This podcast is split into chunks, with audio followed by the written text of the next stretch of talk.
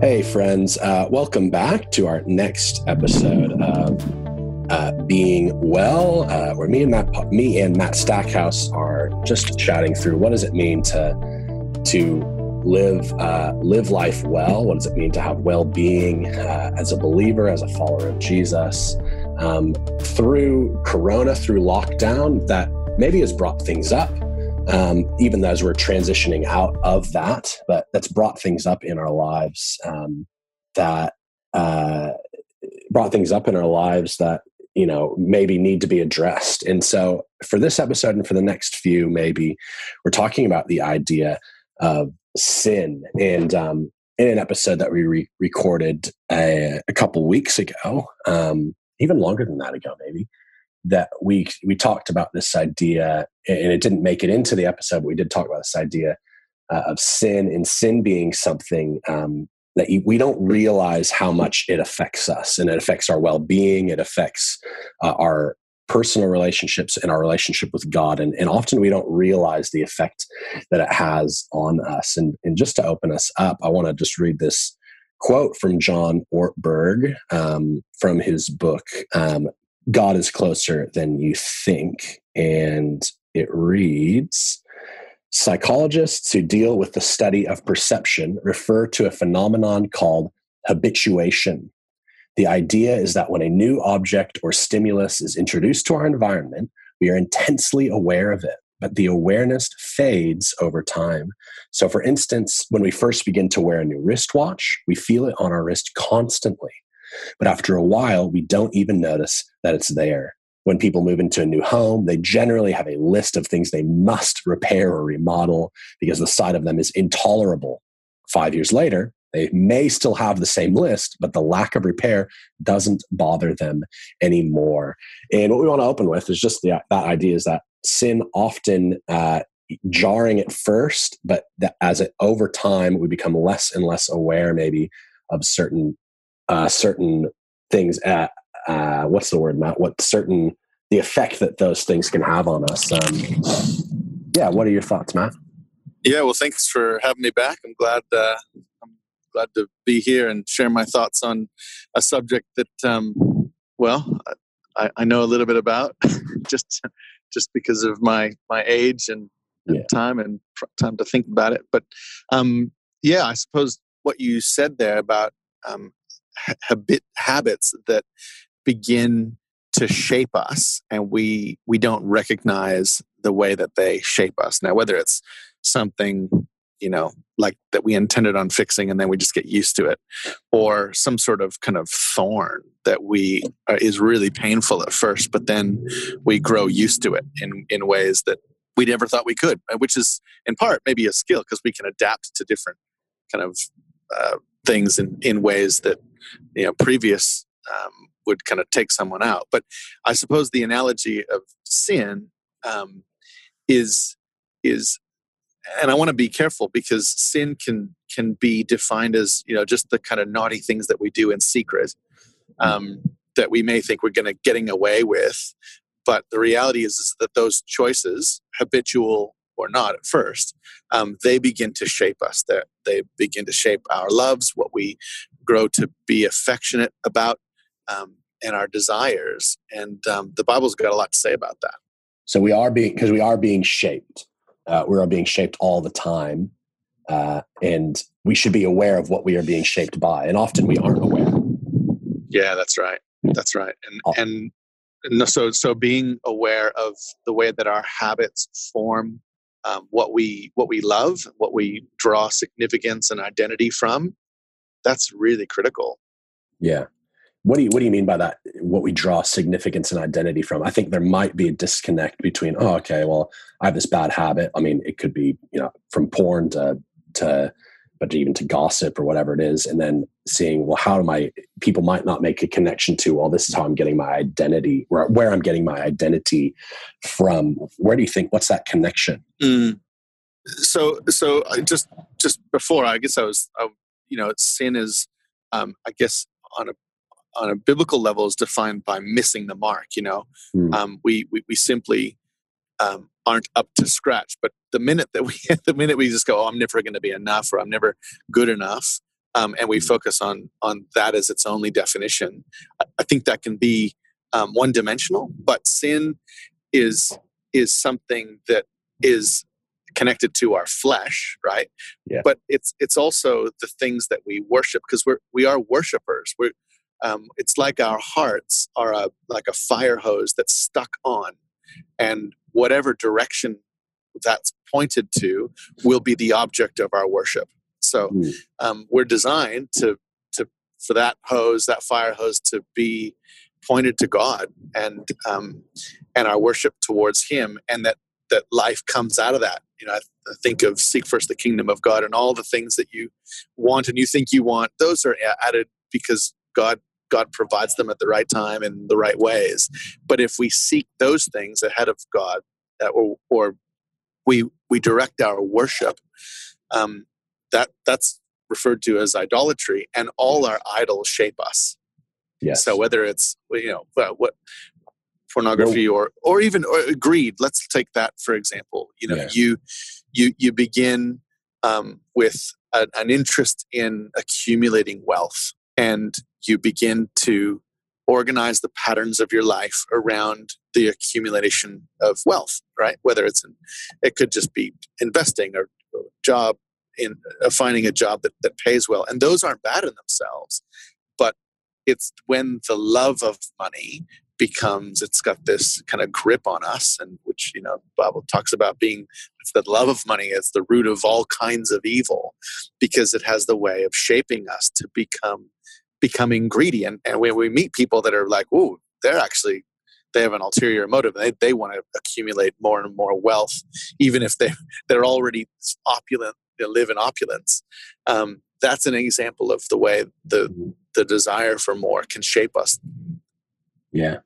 So you're saying where we point the the fire hose that is our heart, um, that is what we are. Be, that's what we are focusing on. That is what we are becoming like. So our fire hose, the fire, hose, you know, all of that analogy. Just we're a what would you say? It's a um, like we're a fire hose that isn't turned off. That's our heart, and that's yeah we're pointing our attention. Yeah.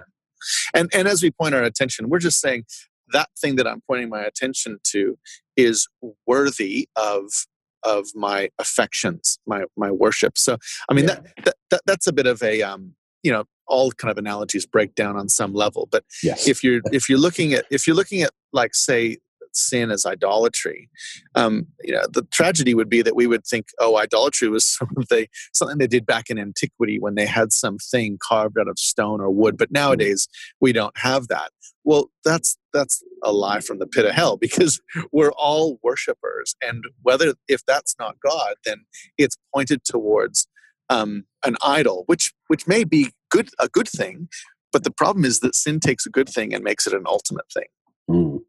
How do you become aware of what those things are? Because some people might be listening, and I think often, uh, you know, I'm listening to a message, and someone might talk about, you know, they might talk about sin and, and that, and I'm like, oh, but I'm doing pretty good, you know. And actually, when I when I hear that, and when you, when you hear those things, I'm not thinking of myself. I'm thinking of the person sitting next to me. I'm Totally. Mim sitting next to me is like, yeah, she needs help on her sin.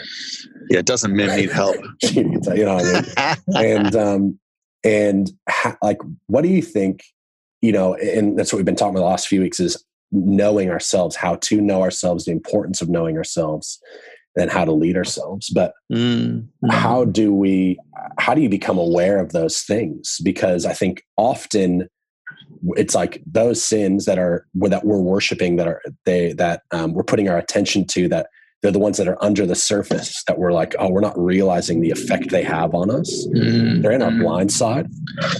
Um, and we don't we don't realize how how big of an effect they're having because we don't we don't see we don't see that they are having an effect. Yeah. How do you Yeah. become aware of those things oh god help us all to become aware of those things. I mean i think that you, that example that you just gave is, is, is brilliant right?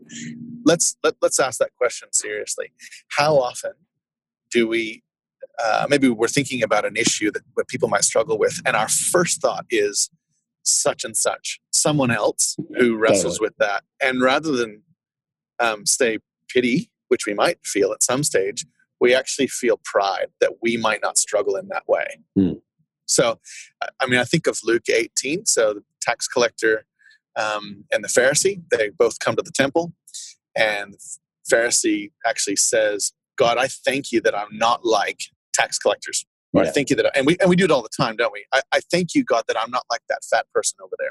Or I thank you, God, that I'm not, I'm not. You know, we do it. We just yeah, our hearts, like we got, we got to be honest, right? Yeah, well, I thank you that that I that I can do something that they can't, or you know, my skin's a different color. My, you you name it, right? Our hearts. You know, if we're honest about the, the good and the evil that runs straight through the center of all human human hearts, yes. then then that's recognized by a good litmus test is, is just our pride, the, the ease with which we look at others and go, oh, thank God I'm not them. And then, of course, this, you know, Matt, Jesus goes on in, in Luke 18 and he says, then the tax collector gets up and beats his breast and he says, Oh God, I have mercy on me. I'm a sinner, right? Yeah. So the degree to which we recognize not just the damage that our sin does to us, which is the whole premise of knowing ourselves so that we can lead ourselves, right? Like, oh, I realize that I I have a particular propensity towards this hang up or this addiction or whatever, you know, pride. Knowing yourself that, that that's the point, right? Is is you recognize that this is the thing you struggle with. Mm. But then but then actually re- repenting on, uh, about it and saying, God, I I just realized I am I am in no position to sit in judgment over someone else, even if I can say what they're doing is is wicked or sinful, which we which we are actually called to judge sin itself, but not judging people, right? Mm. Because the minute we do, we're where we condemn ourselves because we do the same things. I mean, it's clear in Romans. It, it's clear that you know when we when we do that, we we actually take for granted the kindness of God that leads to repentance. Mm right? And so um, I don't know that there's a trick to coming to terms with that except um, realizing how subtle and pervasive our own sin and pride is to go, wow, I, I actually think I'm pretty amazing. I think we, we talked about this last time, right? Like mm. we actually look at ourselves and go, actually, I'm pretty sweet. I haven't done those things that people really dislike, you know, yeah. slept around or, you know, been on blinders or, you know, dealing drugs or whatever. And actually that's what, that's what's so, so life giving about, say, the teachings of Jesus, where he says, you know, you've heard it said, don't commit adultery, but I tell you, don't look lustfully. The minute you've looked lustfully, you've already committed adultery in your heart. Yeah. So he takes, he takes the, the law itself and he, and he pushes it into the center of the human heart and says, you're totally guilty. We are all totally guilty.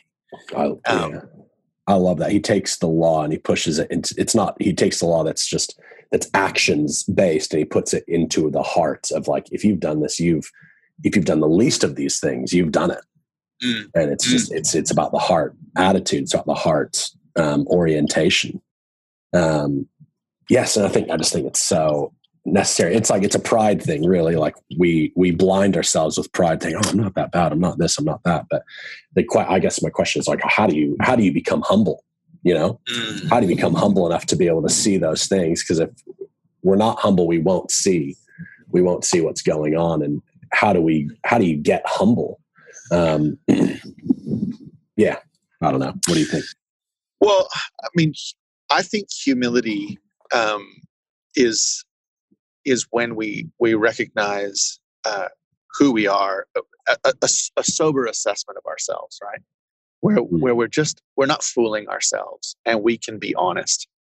I, I, I don't know about getting humble because I think sometimes we actually need to be confronted with something that is so much better, right? So much more pure, so much more kind of amazing that we go, wow, look at this really highlights my my shortcomings.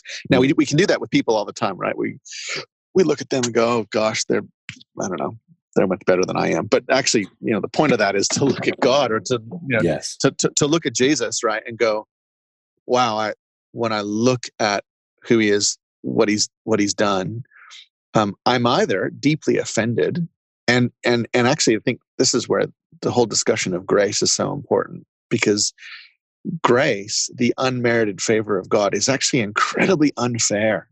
Like, it's scandalous, right? That my sin, my pride, all the things I've done, every motive could could actually be weighed by God, and I would be found so profoundly wanting I so deserve to be judged by the law of perfection, like James chapter 2, verses like 8 to 12. You know, the, the perfect law, right, talks about that that if I'm just guilty in one area, I've broken the whole law. This is the thing that that we do. We we we must kind of come to terms with within kind of you know the Christian tradition, where we we're really called to think deeply about our, our lives and our actions.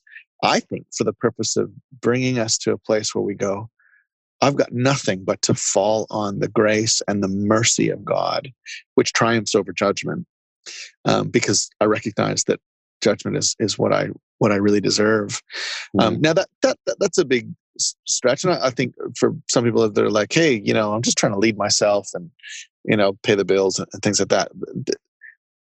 It, it is important to look at, say, the concept of sin in in some different ways or different angles that help us to go, oh, that's it. I've I've spotted it. That's what I need um, not to manage, but to confess and repent of and ask God for His grace to transform me. That because uh, anything less than that is is works based religion, and you don't have to look far to look to find heaps of that. And even within, say, Christianity, there's levels of kind of fundamentalism or um, Pharisaicalism that are all about behavior management or sin management, rather than saying let's let's get to the heart of what what what what's going on. And and and and repent and re- repentance is this like glorious thing. Um, i remember you know if you ever um, you know knew much about say the the the Reformation in the in the 1500s, and Luther writes these 95 theses and bangs them on nails them to the door in Wittenberg, uh, at the church in Wittenberg. The first one he writes is that all of life is repentance, and we don't like that. We're like, oh, repentance, oh, that's a bit stuffy, you know, religious. Uh, but actually, it, that, that was the preface for the rest of the of his theses. Was to say, we we're so easily convinced that we've got it, we figured it all out that we're we're somehow the authority that we know the truth that it's all self-righteousness. Mm. and man we we we need to call it out for what it is and and go oh god i need i need your grace. I, i've got nothing here. So we've decided to split this episode into two parts and uh, i'd like to just finish on that note. Um, god i need your help uh, and we come to repentance as it's a joyful, as Matt was saying, a glorious thing where actually it's life giving and come to Him just from saying, God, I need your help. And it's not a chastising, it's not putting and shaming ourselves, but it's a, this thing where it's this redeeming thing, this glorious thing that brings life. Uh, so I'd love to leave us with that today to say, well, what is God calling you to come in repentance to Him uh, about? Uh, what is He calling you to as something that's going to bring joy and life, even if it is difficult? Um, so I'd like to pray and leave us with that, and then we'll have the part two of this conversation uh, in a couple weeks. Father, thank you that we uh, can come to you joyfully to repent, not ashamed, not sorrowful, not um, not like trying to beat ourselves up, but truly uh, realizing how inept we are uh, to have joy on our own, truly how inept we are to um, to live well on our own, and come and just say, God, I need you so much. Bring joy where there isn't joy. Heal the parts of me that are looking for for life, uh, where it's where where it's not you. Heal those parts of us, Father. Come to you with that, Lord. In Jesus' name, amen.